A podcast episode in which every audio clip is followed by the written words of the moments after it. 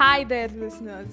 Welcome to episode 35, part 1 of Never on the Back Foot podcast.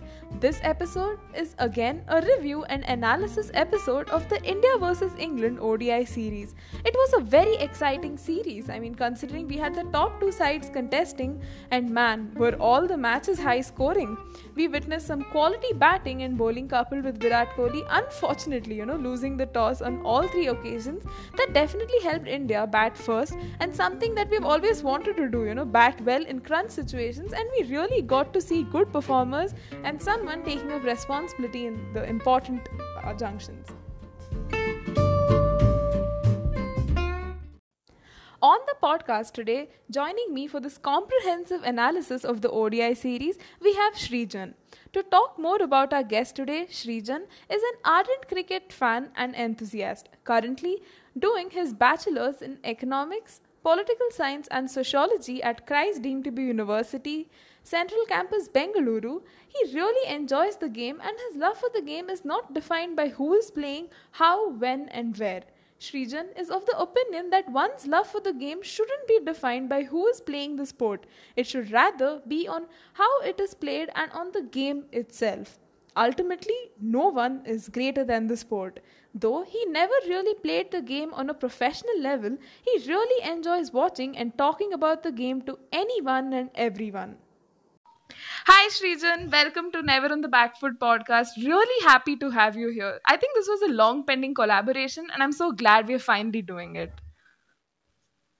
Thanks, Neha. Thanks for the opportunity. Really looking forward to be on your podcast. yeah, and uh, before we get started with the topic, I just have a couple of questions to you know acquaint our listeners about you and your love for the game. So, uh, my first question is what got you interested in the game? Like, you know, just tell us a little bit about yourself as a cricket fan and your early memories of the sport. Okay, so to speak about myself, I'm probably someone who rarely played cricket but is interested in cricket a lot. So, mm-hmm. um, I first got interested uh, in the game thanks to a mobile uh, phone game uh, on a Samsung mobile phone. Uh, smartphone smartphones weren't a thing back then, and uh, I had this mobile phone. I mean, not my mobile phone, but one one of my uh, relatives' mobile mm-hmm. phone, where there's where there was this game, this cricket game, and okay. that's where I familiarized myself with all the rules and how the game is about. So that is where my love for the game started. Hmm. I used to play that game for hours together, and after that, uh, a lot of stick sports. Uh, there's a, there's also another game called uh, Smash Test Cricket. I don't know if it still exists. So okay. Uh, that game also I played a lot. Hmm. Uh, so these were the uh, you know games that I played as as a child growing up and you know familiarizing myself with this sport. Hmm. Um, yeah, as I told you, I'm probably one of those rare kind of uh, you know cricket fans who never really played the sport on the ground, but on a mobile phone and acquainted himself with the game. So mm-hmm. that's an interesting story, I feel. yeah, and your earliest memories? Um, my earliest memory of watching a game on television uh, was the 2010 IPL. Okay. Uh, Chris Gayle was a new recruit back then for the RCB.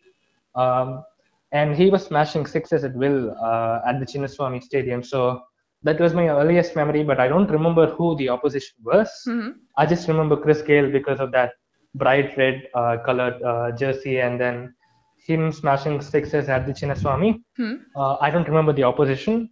And after okay. that, the first proper proper memory of me, you know, watching cricket has to be the 2011 World Cup final. So I think the game began at around uh, 1.30 in the afternoon. So mm. by 1 o'clock, I was all ready uh, for the game. You know, I, I had made all arrangements for the game. I had you know, stick, uh, st- sticky notes with me. I was I was making notes of uh, all the players, all the scores. Mm. And uh, if you remember right, uh, the 2011 World Cup was one of the rare games where the toss had to happen twice because yeah. the Wankhede at on the on the day was very noisy and uh, I think the match referee couldn't hear what hmm. Sangakkara called, so yeah. the toss had to happen twice. So that was my earliest memory, and uh, see Dhoni finished it off in style, and uh, those iconic words that that are now Ravi Shastri's words, uh, the words that he said on Combox. Yeah. Uh, those words, you know, still ring in my ears, and those are those are memories that I'll never forget. Uh, and uh, Ravi Shastri's contribution to my watching the, uh, watching the game and you know loving it hmm because I always fancy myself as a commentator. And uh, whenever I play the game as well on the mobile phone Mhm. or even on the streets with my friends, you know, I, I'll mute all the sound around me and then I try to commentate on each ball that I'm playing, you know. Oh, uh, wow. And then I say I shouldn't have played this shot and uh, you know the covers over here, so I Hmm. should I should have I should, I should have tried playing more straight and all that. So that is how I think I analyze my game and that is how I fancy myself as a commentator as well. So that's my story. That's nice. And you know, how is it like playing cricket in school or even in your childhood? And what are your fondest memories? Um, yes, as I told you earlier, I've probably never uh, really played cricket seriously, hmm but it's not like I've never held a bat in hand or had a bat uh, ball in hand. Uh, whenever I used to find time, you know, uh, I used to take the bat and play with my friends in the local playground or uh, on the terrace or on the streets, wherever we could find space. Hmm. And uh, you know, playing that game, I was ready to do anything for, on the field, like uh, bowl, bat, or you know, keep wickets Hmm. or stand in the slips or whatever whatever. So i was i was really looking forward to play the game and i was re- really looking forward to keep myself occupied. And as far as bowling was there i could bowl uh, fast i could bowl medium pace. I could bowl off spin i could bowl leg spin whatever uh, Hmm. just to keep myself uh, you know entertained on the field and just to keep myself going on the field. I used to do it. But uh, unfortunately or fortunately i couldn't continue playing the game on the higher level Hmm. and probably I wasn't made for that as well. I was I was probably made for you know watching cricket and talking about cricket and writing about cricket. That's what I Hmm. was made for. I think at least.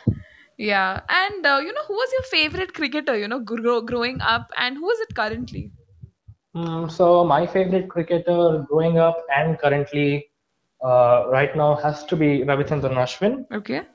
And my love for Ashwin is also fueled by the fact that uh, know Ashwin's house, Ashwin's residence is just a couple of streets away from where I live in Chennai. Wow. um, and uh, also the fact that Ashwin and I, you know, we studied in the same school. So, Hmm. um, so that's a common tangent between us. Okay. Um, I've never really uh, seen Ashwin uh, in this area, but uh, as you see, uh, I started watching cricket around at around 2010 or 11, and that was the exact same time when Ashwin was, uh, you know, coming up the ladders in international cricket, and Yeah. he had a really good uh, 2010 IPL, and the he was selected for the 2011 World Cup as well. So uh, our careers, you know, I mean, uh, mine watching cricket and his playing cricket, Hmm. you know, uh, simultaneously coincided uh, with each other. And uh, the talk around the town was Ashwin. And, you know, usually being of the same area, wherever you go, you say, uh, the shopkeeper says that, you know, Ashwin's parents just came to the shop and then they just, they just left or some, something of that sort. So that Yeah. kept me motivated. Uh, actually, uh, there's, there's this one funny story. Okay. Um, so I think this was the 2011 Champions Tro- uh, Champions League, hmm. uh, and uh, CSK hadn't had a very good season. They had lost a couple of matches. I mean, Hmm. all their matches were played either in Chennai or Mumbai.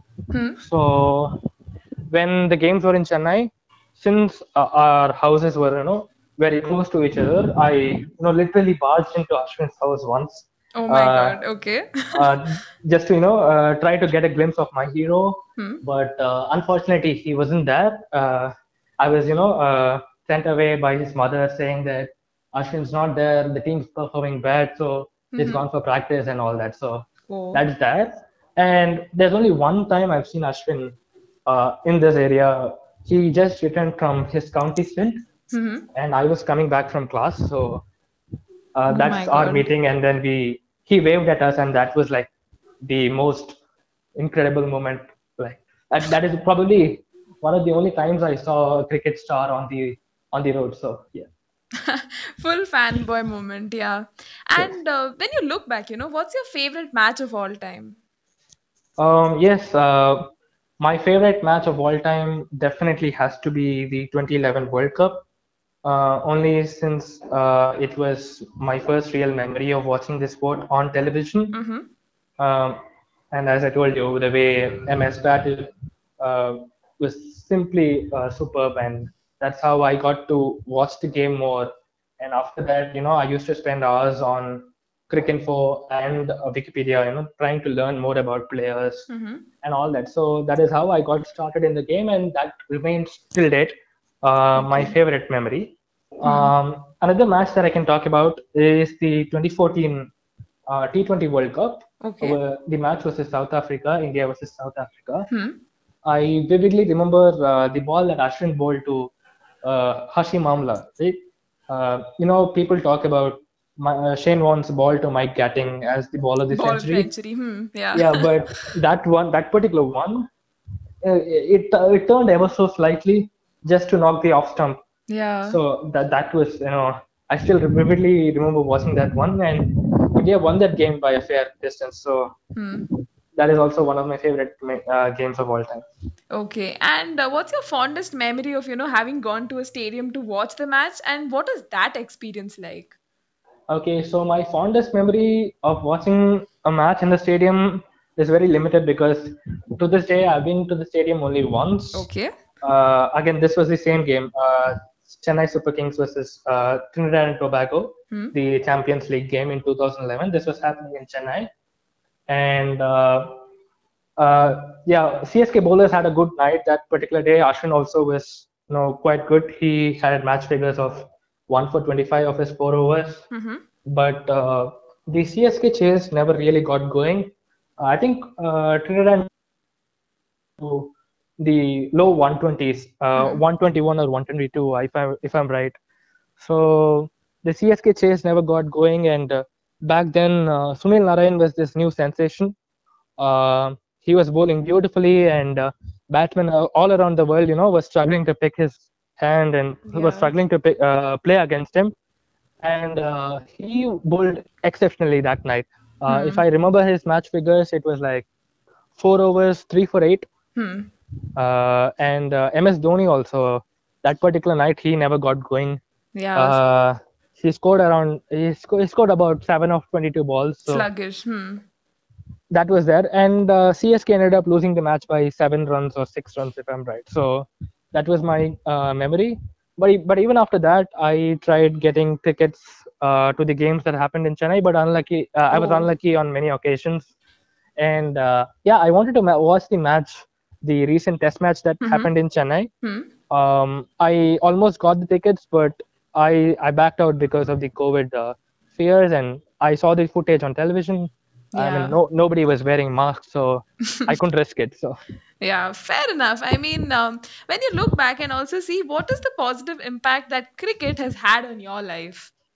um, cricket has had a very positive uh, impact on my life, if I need to say. And uh, metaphorically speaking, I think Test cricket is a way of life, and it's not just another format of the game. Yeah. because um, it, what I'm saying might sound cliched, but if you look into it, uh, you know, you actually find truth in it. And uh, in Test cricket, uh, you see that the teams, you know, one particular team might be down in the dumps at, at the end of one particular session, Yeah. but uh, at the end of the next session, it might be right back on top. So how how is it gone right back at the top? Is because of you know uh, sheer grit, determination, and showing courage Yeah. and all these qualities right and all these qualities you know help you be a better person so that is my way of thinking of how cricket helped me be a better person and had a positive impact on my life Okay. And uh, which is your favorite uh, cricket book of all time?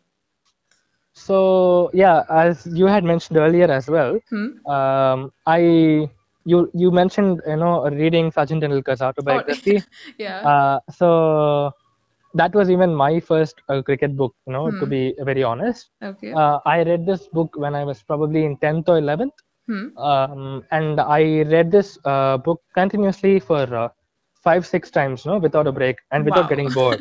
Okay. So I, I found that book so interesting, uh, and I, I read it from our school library. And uh, at the end, uh, you know, the, the librarian who was, you know, resigning that, I mean, who was retiring that particular year, she said that I've never seen a person uh, you know read a particular book you know so many times that too continuously without a break and you know without getting bored so Hmm. you better keep that book as a memorabilia and uh, you know you, you you take that book with you and uh, you have it with you and then i said uh, I, I i didn't want to take the book which was you know a school property and i Mhm. denied it very humbly Okay. uh, so after that i read uh, i recently read uh, bharat sundaresan's book Hmm.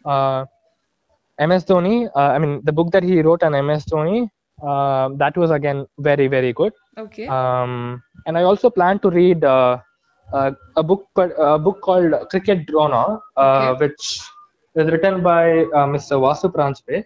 Hmm. Sorry, it, it is written by Mr. Jatin Paranjpe. Excuse me for my error. Hmm. Uh, Jatin Paranjpe is the son of Vasu Paranjpe, who was the, who was a former coach in Mumbai, uh, and uh, he's had a hand in you know developing many of these top cricketers that you see today. For example, Sachin, Rohit Sharma, Hmm. and many of those cricket Ajit Agarkar, many of those cricketers who've come from Mumbai. Hmm. So he's had a hand in their development at some stage, and uh, he's really one of those uh, elite coaches. Uh, if you ask me, after Ramakant Achrekar, Hmm. he's one of the most uh, p- popular coaches uh, in around in and around the Mumbai cricket circle. So I would like to read that. And Jatin Paranjpe also served as the selector uh, for the Indian uh, men's team from 2016 to 2017. So Hmm. that's there. So when I get my hand, if I get my hands on that particular book, I shall be reading that book. That's nice. And uh, do you also feel that you know the IPL is a threat to the longest format of the game?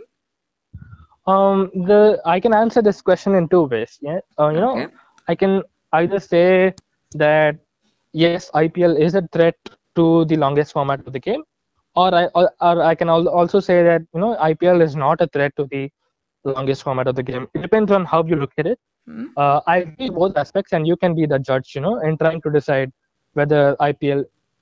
And when I'm speaking about IPL, I'm t- I'm talking about all T20 cricket Okay. in general, and not IPL alone. So Hmm. In the past, you know, uh, we've had players, you know, who've chosen to play the IPL over over playing Test cricket for their particular nation or over playing for the nation as such. Yeah. Um, this is, you know, mainly due to the monetary aspect of, you know, getting more money from playing the IPL. But uh, you know, you have today you have players such as uh, you know MS. Uh, you have players such as Virat Kohli you know, who you know actively voice out their opinion or Hmm. voice out the importance of Test cricket. And when you have uh, cricketers such as Virat Kohli, yeah. you know they themselves you know advertising Test cricket. You don't need any bigger advertisement for the game. Exactly. So when they uh, when they say that you know Test cricket is of paramount importance and we as a team you know always want to play Test cricket at the highest level, Hmm. that is a bigger advertisement for the game and i think icc also nowadays has been more proactive in terms of the schedule and in terms of bringing uh, you know uh, day night cricket day night test cricket and those are all things that you know uh, benefit the viewership Hmm. and uh, as far as the ipl goes uh, or all t20 cricket goes Hmm. uh, it has eliminated all the virtues that you see in test cricket for example batting for a long time or batting with uh, time batting with patience you know uh, you know grinding out the opposition attack Right. building an innings and all those qualities that are very essential for uh, test cricket have all seem to have vanished in a short period of time due to the advent of uh, due to the advent of IPL Hmm. uh, or T20 cricket. Uh, but you also have players, you know, who have excelled in all three formats of the game, and you have players such as uh, Pujara who can, you know, bat for days together. Uh, so you have those kinds of players, but those kinds of players are far and few in between. So Hmm. uh, if you see, uh, T20 cricket has, you know, uh, eliminated all these qualities, but also on the positive aspect of things, uh, it has changed the way batsmen, you know, approach the game. Hmm. Uh, if you see uh, chasing 320 plus on a day five pitch at Gaba, uh, 10 years back or even 15 years back, it would have been something unthinkable. You know, teams would have gone Yeah. teams would have gone to you know uh, draw the game and you know uh, come back with uh, sharing the honors but you know you have teams such uh, you know you have players such as Rishabh Pant who play fearless cricket Hmm. who play uh, who play on the merit of the ball and not who the and do- are not bothered by who the bowler is. So Hmm. Rishabh Pant, you know, almost backed out uh, Nathan Lyon out of the attack in the Sydney Test, and uh, the way he played James Anderson with the new ball in Chennai. Uh, yeah. These are all things uh, thanks to T20 cricket you're able to see those kinds of innovative shots or those kinds of uh, fearless attitude into test cricket. So the answer to this question as i told you is two ways. On one side you see that uh, people now don't bat for long periods of time. They don't know how to rotate the strike or they, they struggle to rotate the strike or they struggle to build build an innings. Hmm. on the other side you also have players such as these who you know bring an expressive brand of cricket that is very refreshing to see in test cricket. So the answer to this is twofold. And you can be the judge you know in trying to decide whether t20 cricket has destroyed uh, the longest format of the game or has it you know helped in bettering the game. Uh, i for one found it very hard to you know watch t20 cricket after uh, two months of watching test cricket in australia and england. You know you look at it the game is done in three hours. And you on, on the other hand you have test cricket where you play for hours together and the match can still end in a draw so that is the Yeah. uh, that is that is the beauty of the game That's true. And uh, you know, if you had to actually pick an all-time playing 11, who would that be for you? okay so my all-time playing 11 i believe is quite an interesting one Okay. so my all-time 11 would be uh, matthew hayden and justin langer at the top Okay. uh, Sachin at three, Ponting at four, uh, Lara at five, uh, Kallis at six, uh, Gilchrist is donning the gloves, and then you have Warne, Shane Warne, Hmm. Wa- Wasim Akram, uh, Waqar Younis, and Dale Steyn. So that is a solid and uh, you know very strong playing 11 actually. yeah, And I mean, I would have loved to ask you more questions and you know listen to and live to your experiences, but uh, let's now jump straight into our topic. okay. This episode will majorly focus on the takeaways, positives, and talking points from this series. We start off by discussing on the summary of the matches, a special shout out to Nitin Menon, Shikhar Dhawan's form, Jonny Bairstow's imperious form, Jason Roy and Jonny Bairstow right at the top of the order and their partnerships in comparison to the resurrection act that Pandya and Pant have been doing, Sam Curran's whirlwind knock in the final ODI, Prasidh Krishna and Krunal Pandya's debut, Hardik Pandya bowling and what an advantage it is for India. Additionally, we have also focused on Morgan's injury and a take on Buttler's captaincy, Bhuvi's rich vein of form from the T20I series carrying forward to the ODI series, India's concern for the poor form of spinners in the limited over setup, and the inability of India to get wickets first up in the power play and how that adds on to the pressure are some among the many crucial pointers that's covered in this first part. Let's get started on our analysis and review episode of this exciting ODI series. So let's start off with the summary of the matches. Now, in the first ODI, India put up a formidable 317 on the board, and Dhawan top scored with 98 with KL Rahul and Krunal Pandya. Mind you, he was actually on his debut and he chipped in with handy knock of 58 and with uh, KL Rahul also scoring 62 and this ensured we actually had a decent total on the board. England in reply could just manage like 251 and although Bairstow, you know, scored that scintillating 94 and a brilliant spell by Prasidh Krishna who took 4 wickets and Shardul Thakur with 3 wickets, they actually turned things around for India in restricting and dismissing England. To focus on the second ODI, India was bolstered by the brilliant 108 that KL Rahul scored. Uh, Pant scored 77 and Kohli scored 66 that actually propelled them to a competitive and defendable 336. England was off to a flyer and uh, Bairstow again, you know, top scored with a brilliant 124 and with Stokes contributing with that 99 and Jason Roy with that 50, 55, they wrapped things up so easily. England won the match and again the series was leveled 1 all. Now in the third ODI, India lost the toss yet again, and we were put to bat, putting a very good 329 on board. I mean, it was good-ish.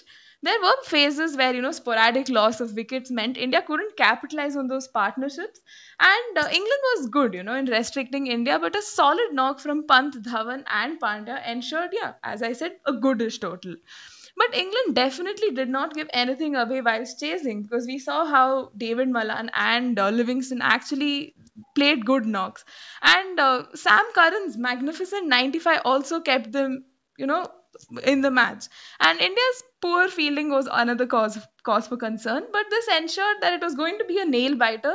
But uh, India pulled things in style, and we finally won the match thanks to a very good uh, death over by Natarajan, and we won the series 2-1. So that's the comprehensive summary of the matches. So in this particular series, uh, I think the finder of the series has to be Nitin Menon. Yeah. Uh, the way he umpired, and you know the COVID era, right? Hmm. You don't get non-neutral umpires, and there's always this bias that uh, umpires tend to uh, favor home teams. But Nitin Menon was simply superb. Yeah. Uh, you know, uh, Nitin Menon, I feel, uh, you know, carved uh, a own niche for himself. And uh, to give you some stats, uh, to give some stats for our listeners, Mhm. there are about 40 referrals that uh, were directed towards Nitin Menon, Hmm. of which five were upheld, 12, 12 was uh, 12 were on umpire's call, and 25 were struck down. 23 were struck down. Okay. So of the 35 LBW appeals Hmm. that were there, only two were overturned. So Hmm. these are mind-boggling uh, stats for me as as far as I'm concerned. yeah. Uh, and it's often sad that we don't talk about Indian umpires much uh, because on the global stage, apart from Sundaram Ravi, I don't think any other uh, any other umpire has made it on to the big stage hmm to the ICC elite panel. So uh, we should be talking about uh, Nitin Menon more, and he's been simply superb in this series. And yes, this particularly makes a case for how good in, Indian umpires are because uh, the way we are structured, you know, one bad IPL game and we label him as a poor umpire or Hmm. Good for nothing umpire. So Yeah.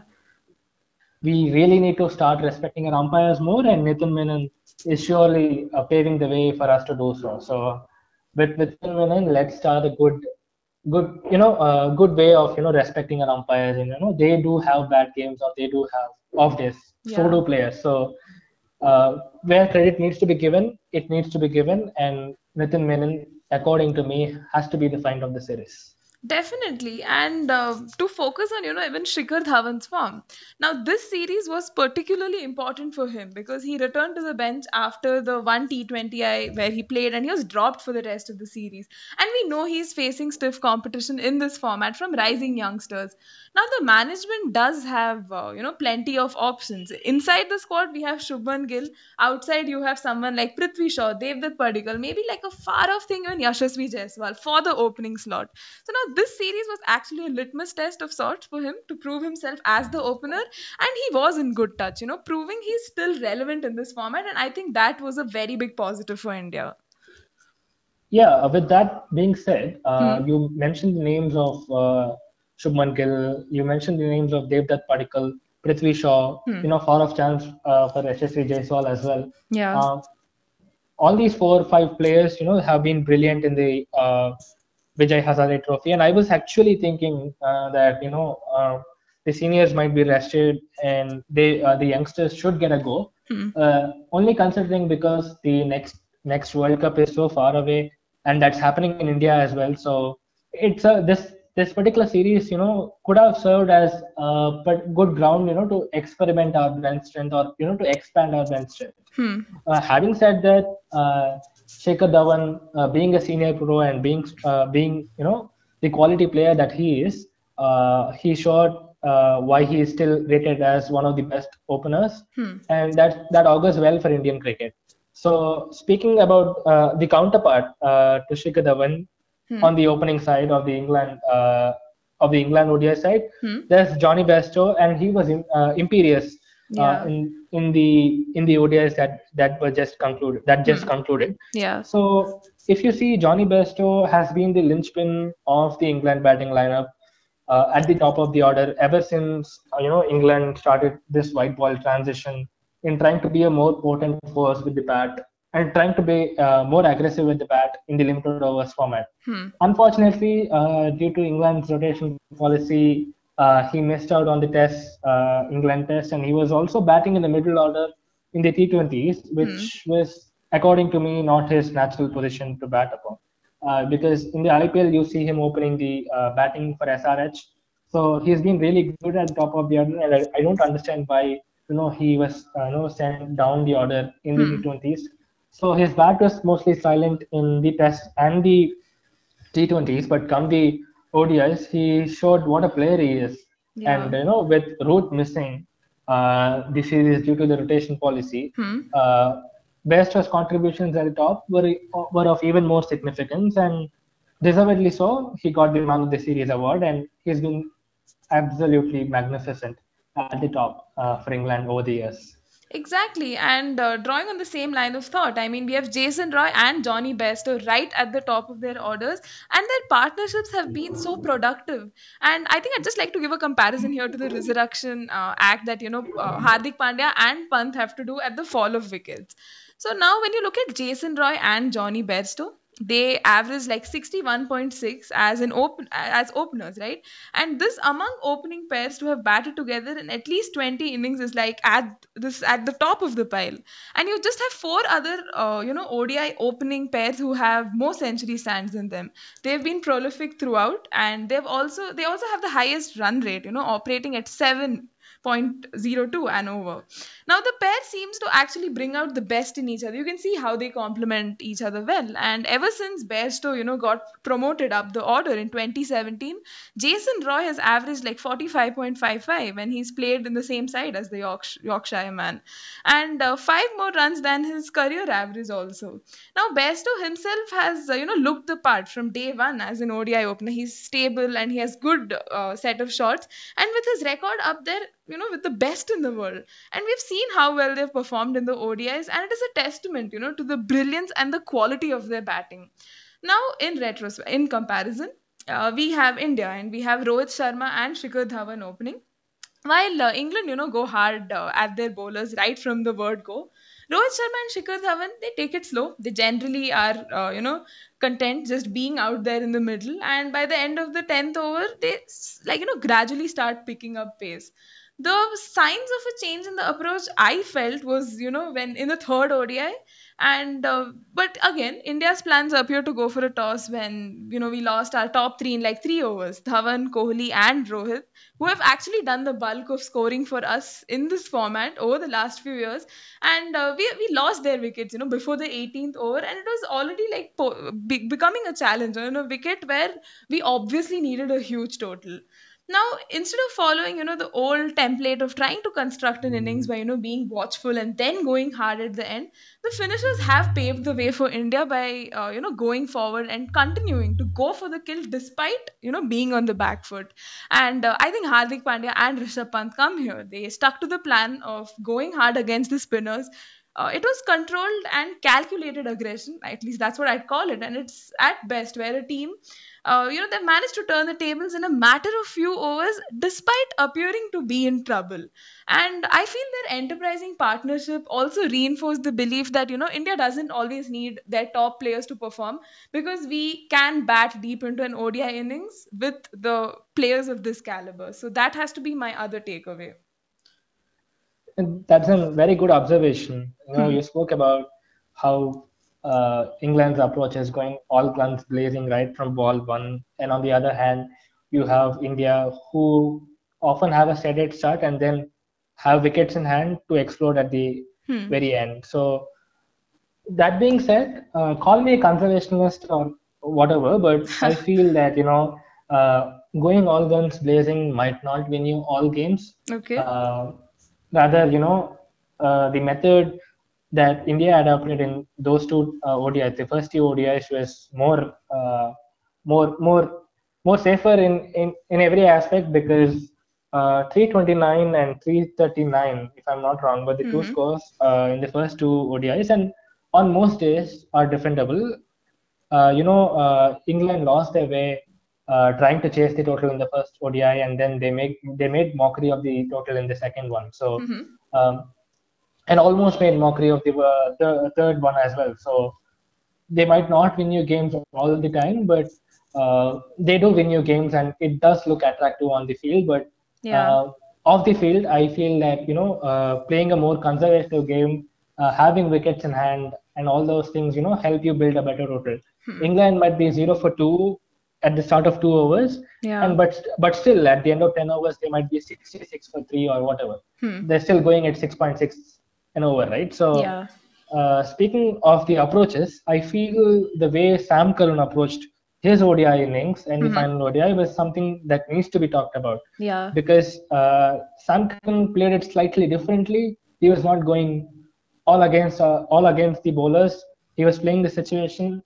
Uh, he was playing according to the ball's merit, Hmm. and uh, he was playing good cricket actually. Uh, because uh, once the match got over and I opened Twitter, uh, I found a lot of people comparing uh, Sam Curran and MS Dhoni the way they play and you know try to finish games because Yeah. Sam Curran almost finished the game for England Yes. and uh, you know he also uh, was denying strike to uh, Mark Wood at the other end, and you know he was putting the onus on himself, you know, to try and finish the total and uh, to stay at the end at till the very end. So Hmm. There were shades of MS Dhoni, I must say, but too early to comment on his career. He has a very long way to go, and Yeah. he surely will be a, one of the players to watch out for. Uh, come the 2023 World Cup or come any major tournament in the future, he is surely one for the future for England. Definitely. And, you know, talking about youngsters, we had Prasidh Krishna and Krunal Pandya making their debuts. I mean, they were very interesting faces that we actually got, uh, you know, to see featuring for India in the playing 11. Uh, Krunal Pandya and Prasidh Krishna, they definitely made the stage their own because Krunal Pandya, on one hand, scored that magnificent 58 of just 31. He smashed the fastest 50 by a debutant and he fired India to like a very competitive 317, you know.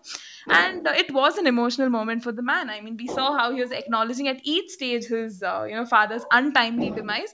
And it was great to see him effortlessly bat and, you know, just hit those boundaries. And it was a very calculated and good knock. Uh, focusing on Prasidh Krishna, I think he registered like brilliant bowling figures by an Indian uh, debutant, uh, and you know he scalped those four crucial wickets. Having leaked like 37 runs in the first three overs, he came back strongly and he troubled the batsman uh, with his ability to you know generate that extra bounce, which was so crucial. And uh, I have to say, very impressive debuts.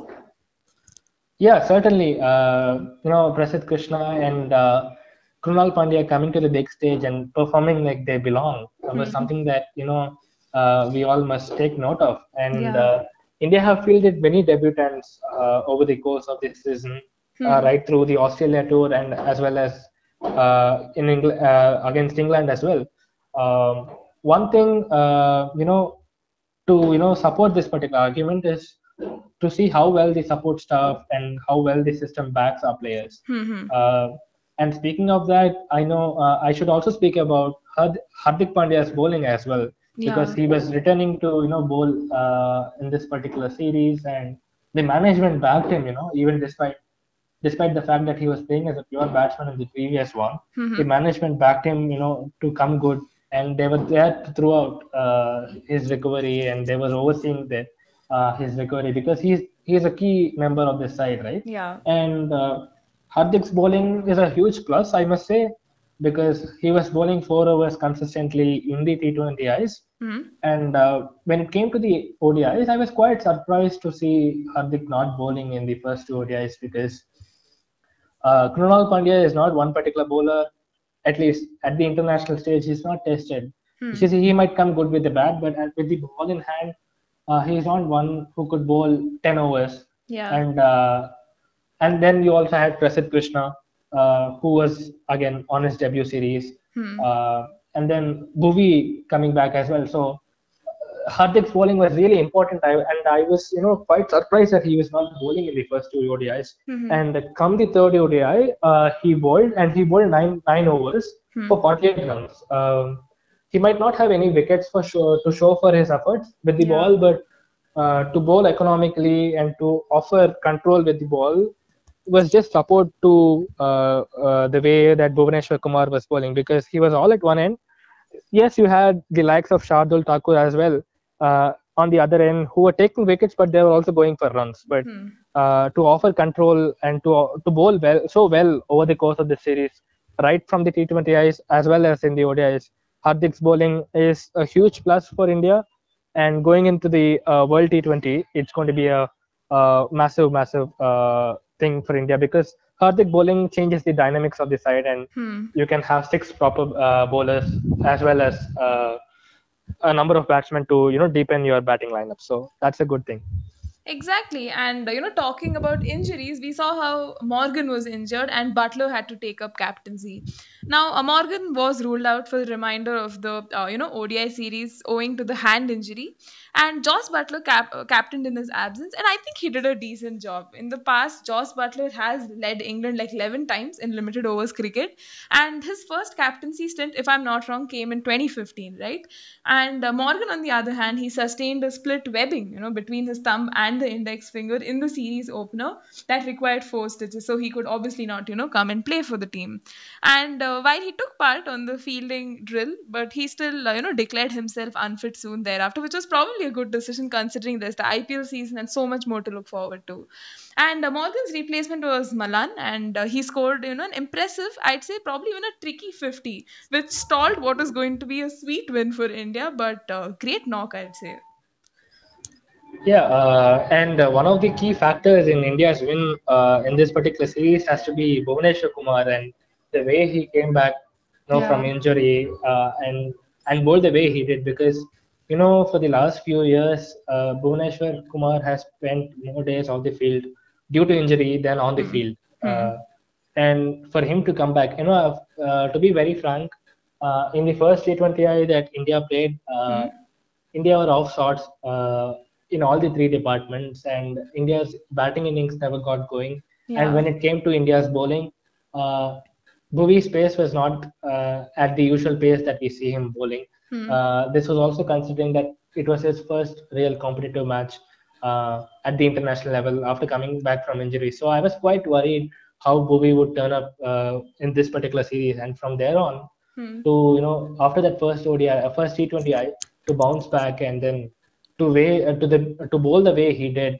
I think he just picked up uh, from where he left off, and uh, um, to think of uh, India's dead bowling riches, you certainly have Bhuvneshwar Kumar fit and ready now. Hmm. Uh, Bhuvneshwar Kumar, uh, right, is there is there on the top, and then you will also have uh, Bumrah coming back from his rest, Yeah. and then you also have uh, Natarajan, you know, uh, there in the side. So to think of all three, and then you have Shami as well. yeah. So Hmm. so to think of all four of them bowling in tandem Yeah. at the death is going to be a sight to watch. Although it might not happen, all the four of them playing at one time, Hmm. All the four of them, whenever they get to play, if they get to play, will be a sight to watch. And to give some stats uh, to our viewers, Hmm. uh, to uh, Bo- Bhuvi was heads and shoulders above all the other bowlers uh, in this t- in this series, uh, right from the T20Is. So when other bowlers were going at about uh, 6.6 and over in the ODIs, Bhuvi was just going at about six, uh, 4.65. And uh, when all the other bowlers were going at 8.49 in the T20s, uh, Bhuvi was just going at about 6.6 and Wow. 4.65 in the ODIs. So that is uh, that is mind-boggling stuff. You know, uh, let Yeah. that sink in. Hmm. Uh, that's quite that that's quite a uh, that, that's that's quite an achievement. You know, to Hmm. to bowl that way and also offer control and pick up wickets. Uh, he's an asset to this side. Definitely. I mean, you know, coming back from injury can never be easy, and the way he's performed has definitely been very impressive.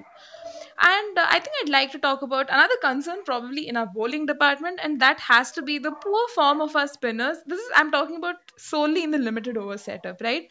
Now, the Indian spinners have undoubtedly had a torrid time with the ball because uh, Washington Sundar, uh, Chahal, they've been expensive ever since, you know, the T20 series started, and the story was no different with Kuldeep Yadav and Krunal Pandya, who, uh, you know, played in the ODIs. Now, to put this in perspective, Kuldeep Yadav and Krunal Pandya, they went for like 127 runs, just picking up one wicket in those 19 overs. And I think that was un, like, you know, unimpressive. Now, uh, Krunal Pandya, after conceding that, you know, 36 in the first three overs, he did manage to pull things back. I think this is the first ODI. But uh, Kuldeep Yadav, on the other hand, he just looked listless, you know, in his nine overs and in the many series he has featured. The Chinaman bowler who has, you know, regularly been overlooked for a place in the playing 11, he has traveled in so many bubbles. He's been with the team for so long, for so much time. But I don't think this did any good to his uh, future prospects. And his numbers are also showing like such a worrying trend. He had been picked up as you know the mystery spinner and he was branded as this you know unknown commodity. This was i think before the 2017 champions trophy and he picked 93 wickets at like a very good average of 23 and an economy rate of 4.95 and this happened till like the 2019 world cup where there was a steady increase you know in his uh, performance. But after that he has averaged like 51.41 for his 12 wickets conceding like 6.1 per over which is quite worrying and when we focus on someone like Chahal, India has been, uh, you know, able. Uh, he's India has enabled replacement, but bringing in the leg spinner could be a risk, you know, against a batting lineup which has uh, attacking left-handers like Ben Stokes, Moeen Ali, and now we know Sam Curran, right? And uh, I think besides Krunal Pandya, whose place in the team I think looks assured thanks to his uh, you know brilliant 58 on debut, his bowling has been kind of handy. You know, it adds the depth to the batting and everything. Uh, and yeah, Washington Sundar is the other spinner in the squad, but I don't think India is like confident to use him as the lead spinner in ODIs. So yeah, the worrying trend of our spinners is, I think, a cause for concern. Yeah, that, that's very good that you pointed out how our spinners fared in the series. Hmm. Uh, I was quite, uh, you know, looking forward that Ashwin will be picked for the uh, limited overs format Okay. right from the Australia, uh, T- uh, right, right from the Australia tour because he had quite a good IPL and the form that he is in, Hmm. you know, it augurs really well for Indian cricket Yeah. because uh, he can offer you a bit with the bat as well, something that both Kuldeep and Chahal don't do. Hmm. Uh, and with Jadeja missing, you know, the right, you know, the right kind of off spinner in the uh, team would have always been a benefit, considering you know you you have so many left-handers in the middle for England. Hmm. And I was quite surprised that he wasn't picked, and uh, I was quite disappointed as well. Yeah. Uh, Okay. so speaking of in India's bowling, you you said uh, how the spinners struggled. Hmm.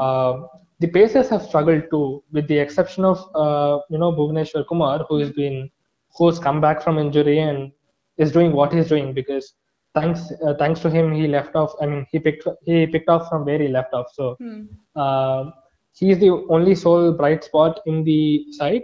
And apart from that, there's no one particular bowler who can take wickets up front with a new ball. Hmm. And that really hurts because uh, if you don't take up uh, early wickets in the power play, England, the England batting lineup is going to come at come hard at you, and that's exactly what happened because uh, in most cases, uh, Jonny Bairstow and uh, Jason Roy they got to uh, they got to a flyer, and at the end of the tw- 10, 10th or the 12th or the 15th over, there were always no loss or one down. Hmm. If you look at uh, India's success template in the ODIs, it has always been that Bhuvneshwar Kumar and Jasprit Bumrah pick up wickets at the top, and then you you leave it for uh, Yuzi Chahal and Kuldeep Yadav to you know, uh, do their uh, job in the middle overs. But having said that, because the uh, the Pacers were also not picking up wickets, uh, and you had uh, a listless Kuldeep Yadav who was looking out of sorts, Hmm. and Krunal Pandya on debut, and all those things uh, in this series, the spinners weren't able to offer control with the ball, and the Pacers as well, apart from Bhuvneshwar Kumar, Hmm. They, they weren't uh, much, uh, they weren't a force to reckon with. So uh, that is one- that is one area of concern for the Indian uh, team not picking up wickets uh, early on in the innings. If you see the uh, 2020 uh, early 2020 tour of New Zealand, Hmm. uh, we lost the ODI series. That was again when we couldn't uh, pick uh, pick wickets in the uh, in the first 10 overs or the first 10, 15 overs, and then the New Zealand uh, you know batting lineup came hard at us towards the end. Yeah. This happened even in Australia when we went we lost the ODI series there as well. So right from the 2019 World Cup, this after the conclusion of the 2019 World Cup, this has been a concern for the Indian team, and I think I'm sure that the management has looked into it and is already working on it. And uh, with the return of Bumrah and with the return of Shami and with Bhuvaneshwar Kumar back in form, know things are going to get better, and you know you'll have bowlers uh, picking up wickets up front, and then uh, with game time, Kuldeep Yadav will get confident, and he'll also uh, pick up wickets, and Kuldeep, Chahal, and the bowling lineup of Bumrah, Shami, and Bhuvaneshwar will be a force to reckon with. Definitely. I mean, this is a good, uh, you know, bowling side, and having them all bowl well in tandem will definitely augur, uh, you know, well for India. And as for Kuldeep Yadav, as you rightly pointed out, game time will be crucial, and hopefully KKR can give him that space to, you know, uh, feature in the matches and actually make the most of the conditions and uh, everything.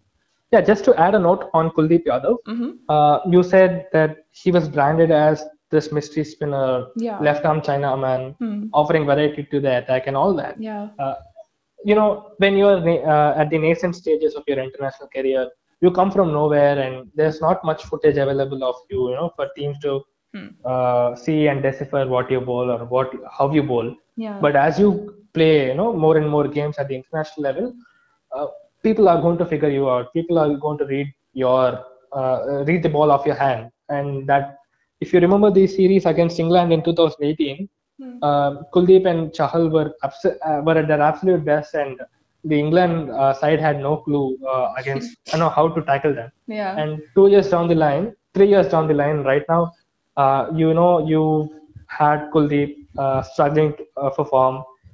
That, that was always bound to happen. Yes, game time is important, yeah. and it's also important at the international level how you, uh, you know, keep learning and how you build your repertoire at the international level against quality sides, because sides are always going to figure you out, and sides are always going to know what you bowl and how you bowl. So it's always keep uh, it's always important to keep learning relearning and unlearning so that's one thing that i'm sure kuldeep yadav with time will get to learn and be a better force with the ball as time comes in the future definitely, and those were some very good insights. Uh, with this, uh, you know, we come to an end with part one of this good, very exciting series. Srijan will be joining us for the last part as well, and we will be exploring, uh, you know, other aspects of the ODI series. And listeners, we would love to have you tune in then as well. Thank you so much. thank you